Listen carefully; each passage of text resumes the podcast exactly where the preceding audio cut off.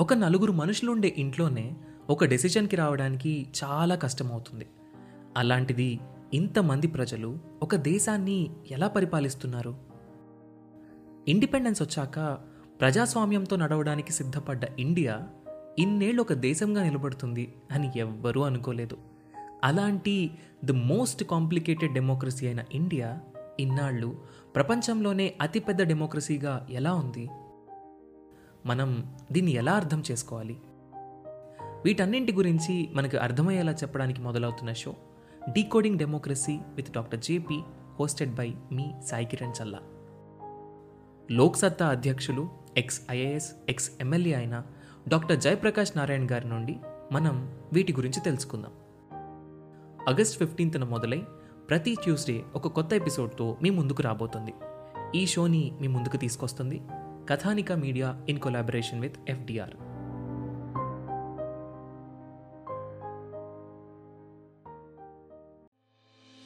మనం అమెజాన్ ఫ్లిప్కార్ట్లో ఏదైనా వస్తువు కొంటే అది నచ్చకపోయినా మన ఎక్స్పెక్టేషన్స్కి రీచ్ కాకపోయినా వెంటనే మనం దాన్ని రిటర్న్ పెట్టేస్తాం. ఎందుకంటే మనం కట్టిన ట్యాక్సెస్కి మనం కట్టిన డబ్బులకి మనకు జస్టిఫికేషన్ కావాలంటే అప్పుడు బాగుండాలి బాగుండకపోతే మనం వెంటనే రిటర్న్ పెట్టేస్తాం. అది మన రైట్గా ఫీల్ అవుతాం. మరి అలాంటప్పుడు మనం కట్టే లక్షల ట్యాక్సెస్ని ఏలుకోవడానికి మనల్ని ఏలడానికి.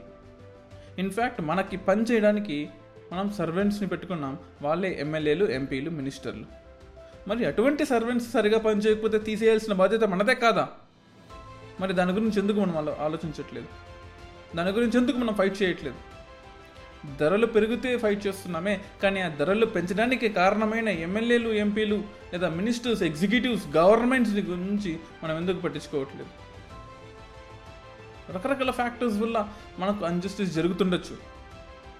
అందరూ ఎమ్మెల్యేలు ఎంపీలు చెడ్డవాళ్ళు కాకపోయిండొచ్చు కేవలం five percent ten percent fifteen percent respect of the percentage ఒక్కరు తప్పు చేసిన వాళ్ళని తీయాల్సిన అవసరం ఉందా లేదా?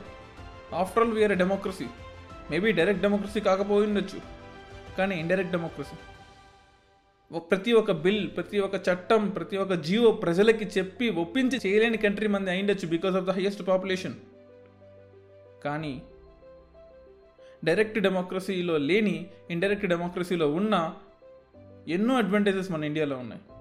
ఎమ్మెల్యేలు ఎంపీని ఎన్నుకుంటే వాళ్ళు రివర్స్లో మనల్ని సేవ చేస్తూ మనల్ని ఆనంద పెడుతూ ఉన్నారు.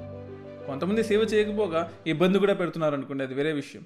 సో వాళ్ళని తీసేయాలంటే మనకు మన దగ్గర ఉన్న ఆయుధం కేవలం ఓటు ఒక్కటేనా ఐదేళ్ళు వెయిట్ చేయాల్సిందేనా వాళ్ళ కోసం. వేరే ఆప్షన్ లేదా మనకు? ఐదేళ్ళ వరకు వెయిట్ చేయాలంటే అంతవరకు జరగాల్సిన నష్టం జరిగిపోతుంది కదా. ఎన్నో ఎమ్మెల్యేలు ఎంపీల మీద క్రిమినల్ రికార్డ్స్ ఉన్నాయి అని అందరూ అంటున్నారు. అలాంటప్పుడు వాళ్ళని ఎందుకు ఎన్నుకున్నారు అని చెప్పేసి పొలిటీషియన్స్ రివర్స్లో మనల్ని క్వశ్చన్ చేస్తున్నారు. అవును ఎన్నుకున్నాము. మీరు మీద కేసు ఉన్నా మీరు మాకు మంచి చేస్తారని హామీ ఇచ్చారు కాబట్టి ఆ హామీని నిలబడతారేమో అని ధైర్యంతో మిమ్మల్ని ఎన్నుకున్నాం.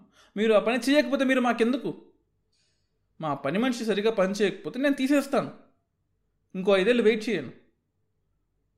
లేదా నేను ముసలోళ్ళు అయ్యేంతవరకు వెయిట్ చేయను. నా డ్రైవర్ నా మాట వినకపోతే నేను తీసేస్తాను. ఎందుకంటే వాళ్ళని నేను పెట్టుకుంది నన్ను చేసుకోవడానికి. సో ఈరోజు మనం రైట్ టు రీకాల్ గురించి డిస్కస్ చేసుకుందాం. Welcome to UPSC radio podcast right to recall మనం ఎన్నుకున్న మినిస్టర్ ఎమ్మెల్యే ఎంపీల్ని తీసేయడం. అంటే కేవలం కరప్షన్ జరుగుతూనే కాదు దాని మీద మనకు డిస్సాటిస్ఫాక్షన్ ఉన్నా తను చేయాల్సిన పని చేయకపోయినా ఆ పర్టికులర్ పర్సన్ని వెనక్కి పిలవడం. మీరు చేసిన సర్వీసెస్ చాలు. Stop the services and come back we might elect someone మేము ఇంకొకరిని ఎన్నుకుంటాం. Coal scam case two G spectrum case Commonwealth Games ఇలా రకరకాల స్కామ్స్ బయటకు వచ్చిన తర్వాత పీపుల్స్లో ఎజిటేషన్ స్టార్ట్ అయింది. అన్నా హజరా మూమెంట్ కానీ దాని తర్వాత BJP MP Varun Gandhi raise చేసిన ఈ right to recall bill representation of people's amendment bill అని కూడా అంటాం. సో అది ఒక ఇనిషియేటివ్ లోక్పాల్ ఒక ఇనిషియేటివ్ ఎన్ని ఇనిషియేటివ్లు ఇచ్చినా కానీ ఆ చట్టాలని తయారు చేసిన ఎన్ని ఇనిషియేటివ్స్ చేసినా కానీ ఆ చట్టాల్ని తయారు చేయాల్సిన ఎమ్మెల్యేలు ఎంపీలు వాళ్ళకి అగెయిన్స్ట్గా చట్టాలు ఎందుకు తయారు చేసుకుంటారు? రైట్ టు రీకాల్ ఒకటి అందులో. సో ఈ రైట్ టు రీకాల్ అనేది ఎప్పుడో టూ థౌజండ్ ట్వంటీ వన్లో టూ థౌజండ్ ట్వంటీలోనో హైలైట్ అయింది కాదు. నైన్టీన్ ఫార్టీ ఫోర్ నుంచి. Mahendranath revolutionary freedom fighter MN Roy అని కూడా అంటాం. మహేంద్రనాథ్ రాయ్ సో ఒక ఫ్రీడమ్ ఫైటర్ ఒక రెవల్యూషనరీ ఒక political theorist CPI founding member తను చెప్పాడు నెక్స్ట్ రాబోయే గవర్నమెంట్ మనది. మనది అంటే ఇండియన్స్ది. బ్రిటిష్ కాలంలో ఒక గవర్నర్ జనరల్ ఒక వైస్రాయో తప్పు చేస్తే తనని క్వశ్చన్ చేసే అధికారం కూడా లేని మనము ఆ చట్టాన్ని మన ప్రజలకు మనం ఇచ్చుకోవాలి. మనం ఆకలితో ఉన్నప్పుడు ఒకరు మనల్ని ఒకరు మనకు ఫుడ్ పెడితే బాగుంది అని అనుకున్నాం. మరి మన తర్వాత వచ్చేవాడు ఆకలితో ఉన్నాడు. మన కడుపు నిండిన తర్వాత వానికి ఫుడ్ పెట్టాలి ఎంపతితో ఆలోచించాలి. సో దయచేసి ఈ రైట్ టు రీకాల్ని ఇంక్లూడ్ చేయండి అని అప్పుడు కాన్స్టిట్యూషనల్ మేకర్స్కి తను చెప్పాడు. మనం దాన్ని చేయలేకపోయాం. Representation of people's act nineteen fifty వన్లో రైట్ టు రీకాల్ అని ఒక జస్ట్ ఆప్షన్ పెట్టాం. ఎవరైనా సరే పెద్ద పెద్ద అఫెన్సెస్ చేస్తే వాళ్ళని తీసేయచ్చు అని పెట్టాం. ఎలా తీసేయాలి ఏ విధంగా తీసేయాలి on what basis they have to be removed అని మనం ఇక్కడ చెప్పలేదు. సుప్రీంకోర్టు ఒక ఒక స్టేట్మెంట్ ఇచ్చింది. Mohan Lal Tripathi versus district magistrate of and others కేసులో సుప్రీంకోర్టు చెప్పింది. ప్రెసిడెంట్ని తీసేయడం తప్పు కాదు. ప్రెసిడెంట్ కింద మీరందరూ పనిచేస్తున్నారు.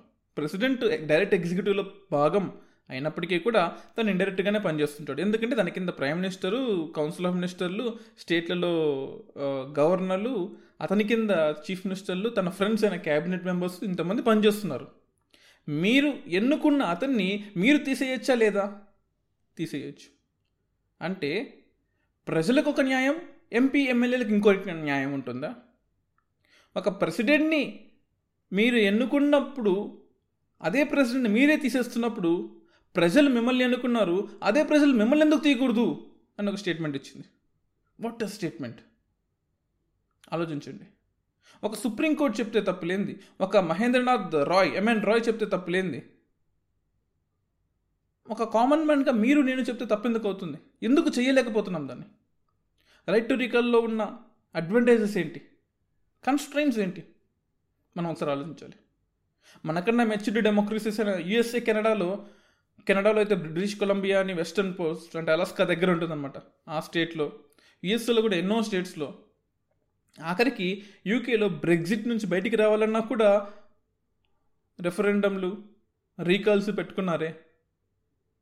మరి మనమెందుకు ఈ సిచ్యువేషన్స్ ఇటువంటి క్రైసిస్ సిచ్యువేషన్స్లో ఈ రైట్ టు రీకాల్ అనే ఆయుధాన్ని వాడకూడదు? ఇండైరెక్ట్ డెమోక్రసీలో మనకున్న ఆయుధం. డెవలప్డ్ కంట్రీస్ అయినా వాళ్ళు వాడుతున్నప్పుడు మన ఫోర్ ఫాదర్స్ చెప్పినప్పుడు మనమెందుకు ఆ సేమ్ మెథడ్ని ఫాలో అవ్వకూడదు? ఇదేది ఇప్పుడు వచ్చిన కొత్త ఫార్మాట్ కాదు. మన వేద పురాణాస్లోనే ఉంది. రాజధర్మ అని ఉంటుంది. రాజు కనుక తప్పు చేస్తే ఆ కౌన్సిల్ ఆఫ్ మినిస్టర్స్ ఆ మహామంత్రులు అమాత్యులు అందరూ కలిసి రాజుని తీసివేయచ్చు.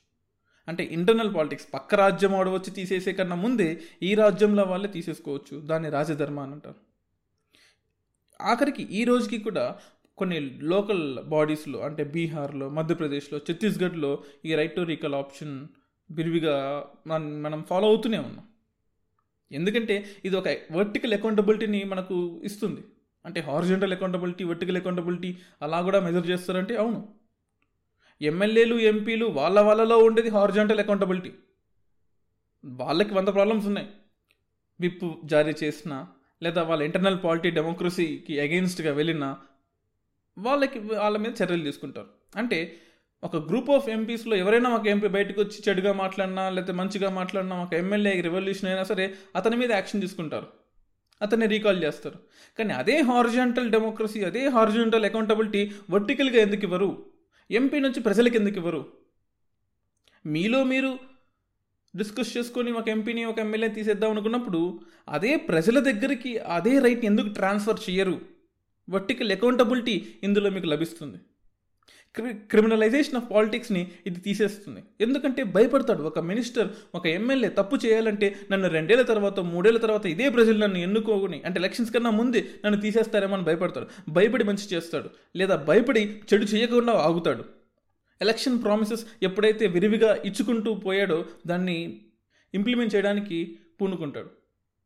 లేదా ఎలక్షన్ ప్రామిసెస్ పిచ్చి పిచ్చిగా ఇచ్చుకుంటూ నీకు వెయ్యి కోట్లు ఇచ్చేస్తాను పదివేల కోట్లు ఇచ్చేస్తాను అందరికీ ఫ్రీ ఫ్రీ ల్యాప్టాప్లు ఇచ్చేస్తాను ఫ్రీ గ్రైండర్లు ఇచ్చేస్తాను అందరికీ ఫ్రీ కరెంటు అన్నీ ఫ్రీ ఫ్రీ ఫ్రీ. ఇలా కాకుండా ఎంతవరకు అవసరమో అంతవరకే ఇస్తాడు ఎందుకంటే తనకు తెలుసు రెండేళ్ళ తర్వాత అదంతా జరగదని నేను ఇవ్వలేనని ఇవ్వకపోతే నా సీటు పోతుందని. రైట్ టు ఓటు ఉన్నప్పుడు రైట్ టు రీకాల్ ఉండడం బేసిక్ హ్యూమన్ రైట్ అది నేను చెప్పలేదు. ఎంతోమంది రెవల్యూషనరీస్ ఎంతోమంది సిపిఐ సిపిఎం వాళ్ళు ఎంతోమంది లెఫ్ట్ అండ్ రైట్ ప్రతి ఒక్కరూ చెప్తున్నారు రైట్ టు ఓట్కి రైట్ టు రీకాల్ని కలిపి వేయండి crores of rupees election freebies అన్నిటిని కూడా మనం ఆపచ్చు. కానీ ఒక చిన్న డిసడ్వాంటేజ్ ఉంది. అపోజిషన్ వాళ్ళు రూలింగ్ పార్టీ మీద జరిగే అపోజిషన్ వాళ్ళు రూలింగ్ పార్టీకి అగెన్స్ట్గా ఈ రైట్ టు రీకాల్ని కొంతమంది వెస్టెడ్ ఇంట్రెస్ట్ గ్రూప్స్తో కొంతమంది ప్రెజర్ గ్రూప్స్తో గవర్నమెంట్ని పడగొట్టడానికి కూడా యూజ్ చేయొచ్చు. ఒక ఎగ్జిక్యూటివ్ తను ఎప్పుడూ కూడా తన కాన్స్టిట్యున్సీ మీదే కాన్సన్ట్రేట్ చేస్తాడు తప్ప ప్రజల మీద కాన్సన్ట్రేట్ చేయడు. ఒక ఎమ్మెల్యే ఎంపీ తన కాన్స్టిట్యున్సీ మీద కాన్సన్ట్రేట్ చేస్తే మంచిది. కానీ ఒక మినిస్టర్ స్టేట్ మొత్తాన్ని చూసుకోవాలి. సో స్టేట్ మొత్తాన్ని చూసుకునేటప్పుడు తన ఓన్ కాన్స్టిట్యున్సీని సరిగా పట్టించుకోకపోతే అక్కడ చెడ్డ పేరు వస్తుంది. సో అప్పుడు తను స్టేట్ని పక్కన పెట్టి తన ఒక్క కాన్స్టిట్యున్సీలోనే కాన్సన్ట్రేట్ చేస్తూ ఉంటాడు. అప్పుడు తను మినిస్టర్ ఎందుకు అవుతాడు? ఎమ్మెల్యే అవుతాడు. అంటే ఎగ్జిక్యూటివ్ పవర్ని లెజిస్లేటివ్లు కొంచెం డైవర్ట్ చేస్తున్నట్టు ఉంటుందన్నమాట. ఒక పాలసీ డిస్కంటిన్యూటీ ఉంటుంది. రెండేళ్ళు రాగానే ఇంకా భయపడుతూ ఉంటాం. ఇంకా ప్రజలకి ఏమైనా చేయాలి? లేకపోతే మనకు ప్రయారిటీస్ ఉంటాయి. కొన్ని కొన్ని ఇన్సెంటివ్స్ డైరెక్ట్గా క్యాష్ రూపంలో ఇస్తే మనకు బాగుంటుంది. కొన్ని కొన్ని క్యాష్ రూపంలో ఇవ్వకూడదు.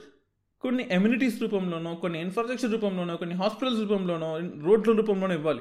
అలాంటప్పుడు ప్రజలకి చేయాల్సిన లేదా ప్రజలకి డైరెక్ట్గా చేసే కొన్ని పనులు తగ్గిపోతాయి. ఎందుకంటే మన దగ్గర ఉన్న రిసోర్సెస్ లిమిటెడే కదా. మన దగ్గర ప్రతి స్టేట్ గవర్నమెంట్ దగ్గర ఒక యాభై లక్షల కోట్లు ఉంటే ఎంతైనా చేసుకుంటూ పోవచ్చు. కానీ మన దగ్గర ఉన్న డబ్బులు రిసోర్సెస్ ఉన్నప్పుడు మనం చేయాల్సిన డెవలప్మెంట్ కూడా రిసోర్సెస్గానే ఉంటుంది. మనం ఏమన్నా జపానా? డెప్ట్ to GDP rate two fifty percent ఉన్న బతుకుతున్నామే జపాన్లో. కానీ మన దగ్గర తొంభై పర్సెంట్ రాగానే మన గవర్నమెంటే షేక్ అయిపోతుంది. అంటే మనం తీసుకొచ్చిన జీడిపి అప్పు శాతం ఆల్మోస్ట్ టూ ఫిఫ్టీ పర్సెంట్ ఉంది. జీడిపి మొత్తం అప్పే రెండు వందల యాభై శాతం అప్పు ఉంది జీడి జపాన్లో. కానీ వాళ్ళు బతుకుతున్నారు. ఎందుకంటే వాళ్ళ మీద వాళ్ళ కాన్ఫిడెన్స్ ఎలాగైనా నా దేశాన్ని అప్పు ఊబిలోంచి బయటికి తీసుకురావాలి అని కానీ మనం ఇంకా ఈ పొలిటికల్ ఊబిలోనే ఉండిపోతున్నాం ఈ పొలిటికల్ ఊబి నుంచి బయటకు వచ్చి ఎకనామిక్ కాన్సన్ట్రేషన్ ఎకనామిక్ వెల్త్ క్రియేటర్గా మనం ఎప్పుడు మారుతాం? ఎప్పుడైతే మనల్ని పాలించేవాడు మన మాట వింటాడో లేదా ఈ దేశం కోసం పనిచేస్తాడో అప్పుడు ఇదంతా జరుగుతుంది. రైట్ టు రీకాల్ అనేది ఒక ఏలియన్ మీ రైట్ టు రీకాల్ అనేది ఇండియన్ డెమోక్రటిక్ సిస్టంలో ఖచ్చితంగా చేయాల్సింది జరిగేది జరగబోయేది. ఎందుకంటే నోటా వచ్చినప్పుడు representation of people's act nineteen fifty one వచ్చినప్పుడు లోక్పాల్ లోకాయుక్తాస్ వచ్చినప్పుడు. క్యాట్ వచ్చినప్పుడు. క్యాగ్ వచ్చినప్పుడు.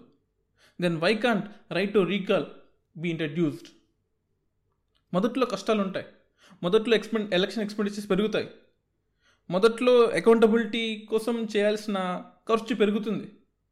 రెవెన్యూ ఎక్స్పెండిచర్ పెరుగుతుంది. క్యాపిటల్ ఎక్స్పెండిచర్ డైవర్ట్ అవుతుంది. కానీ ప్రజల్లో పొలిటీషియన్స్లో అకౌంటబిలిటీ పెరుగుతుంది. ఒక్కసారి బిహేవియర్ చేంజ్ కనుక వచ్చిందంటే ఏ ఎకనామిక్ చేంజ్ని అది ఆపలేదు. Economy will grow like a rapid phase. ఒక రాకెట్ వెలిగించాలంటే ఒక అగ్గిపుల్ల వేస్ట్ అవ్వాల్సిందే. అగ్గిపుల్ల వేస్ట్ అవుతుందని చెప్తే ఆ రాకెట్ పైకి ఎగరలేదు కదా. అలాగే రెవెన్యూ ఎక్స్పెండిచర్ని కొంచెం డైవర్ట్ చేసి ఎలక్షన్ ఎలక్షన్ ఎక్స్పెండిచర్ కొంచెం తగ్గి పెరిగినా సరే right to recall is very inevitable ఖచ్చితంగా కావాల్సిందే. Right to recall Indian democratic సిస్టమ్కి ఖచ్చితంగా అవసరమైన ఒక టూల్ ఒక ఇన్స్ట్రుమెంట్ ఆ ఇన్స్ట్రుమెంట్ అందరి చేతుల్లో ఉండాలి. అప్పుడే ఇండియన్ గవర్నమెంట్ బాగుపడుతుంది. ఇండియన్ పీపుల్ బాగుపడతారు. ఇండియన్ డెమోక్రసీ బాగుపడుతుంది. ఎందుకంటే ఆఫ్టర్ ఆల్ ఇంకో ఫిఫ్టీన్ టు ట్వంటీ ఇయర్స్లో అని ఎక్స్పెక్ట్ చేసాం కానీ నెక్స్ట్ టెన్ ఇయర్స్లోనే ఇండియా చైనాని క్రాస్ చేసే ద మోస్ట్ పాపులర్స్ కంట్రీకి మారబోతుంది. సో మన ఆయుధాలని మనం సరిగా చేసుకుంటే మన పాపులేషన్ ఎంతున్నా సరే మనం అకౌంటబిలిటీగా మారచ్చు. This is all for the day will meet in next episode of UPSC radio podcast on every Wednesday you can listen to new episodes on UPSC radio agricultural farming కమ్యూనిటీకి సంబంధించిన ఎంతోమంది ఎన్నో కష్టాలు పడుతున్నారు ఈ కోవిడ్ నైన్టీన్ క్రైసిస్ టైంలో వాళ్ళందరి కోసం మాకు తోచినట్టుగా ఎంతో కొంత చేద్దామనుకొని a very minimal fee of three hundred అది కూడా కట్టకపోయినా సరే పర్లేదు. అగ్రికల్చర్ ఫార్మింగ్ కమ్యూనిటీకి సంబంధించిన వాళ్ళకి ఫ్రీగా ఒక గైడెన్స్ సెషన్ లాగా ఇవ్వడం జరుగుతుంది. దానికోసం మీరు UPSC radio at the rate of Gmail dot కామ్కి mail చేయండి.